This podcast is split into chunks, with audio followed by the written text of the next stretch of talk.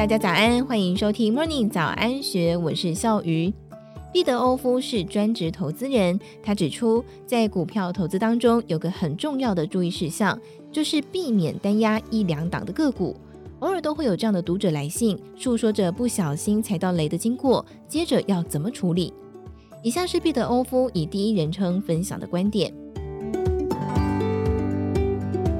来信说，二零二零年疫情发生之前，他也执行被动投资一段时间。毕竟这是这几年来算是有效，而且也容易学的一个投资方法。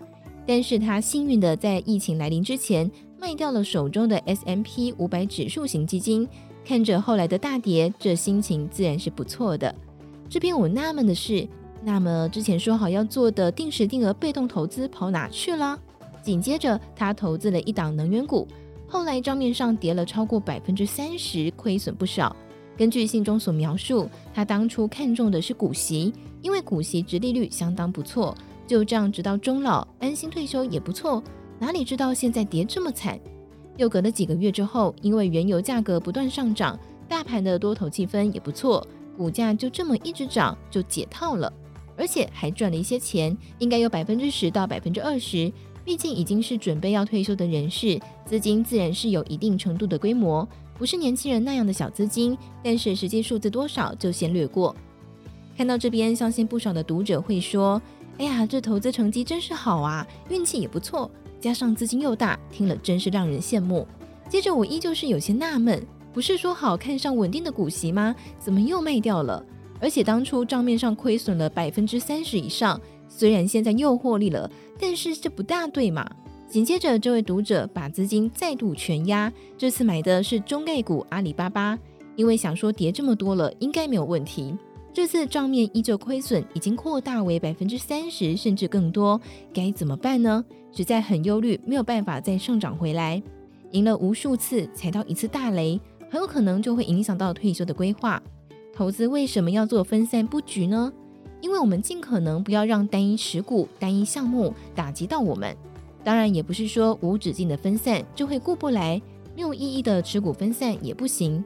例如，也曾经有读者说，他买了兆丰金、和库金、国泰金、玉山金、元大金，这样应该就算是分散风险了吧？看了让人不禁莞尔一笑。买了很多公司，但都是同产业，高度相似的结果，并没有办法达到分散风险的作用。为什么大盘 ETF 是我们的好朋友？因为像是 SPY 或是 BOO，直接就五百档公司，零零五零至少也是五十档公司。当内含成分股往下一直跌的时候，权重自然会慢慢往下调整，而不像我们一般投资人，很容易会越跌越买。刚进股市的新鲜人看重的是赢几次，专职投资人进股市看重的是总金额。说起来很容易，其实还真是不容易。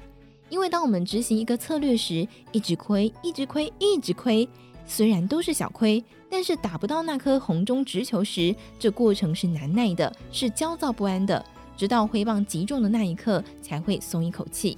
这事情经过了十几年来，都还是时时提醒自己，心理调整绝对不是看看一些投资影片或是杂志就能够完成，很多事情就是一个过程，实际走过，感受更深。股市有时候跟赌场很像，人人都是进去赌，赌场从来不怕我们赢小钱，只怕我们不玩了。如果用正确的方式做投资，至少能够降低赌的成分，让自己赢面比较大。但是如果用错误的方式做投资，一时的获利可能不自觉，久了赢面很小，甚至输在一把大的就糟糕了。以上内容出自毕德欧夫粉丝团，更多精彩内容也欢迎参考《金周刊》官方网站或是下载《金周》的 App。有任何想法，也欢迎你留言告诉我们。祝福您有美好的一天，我们明天见，拜拜。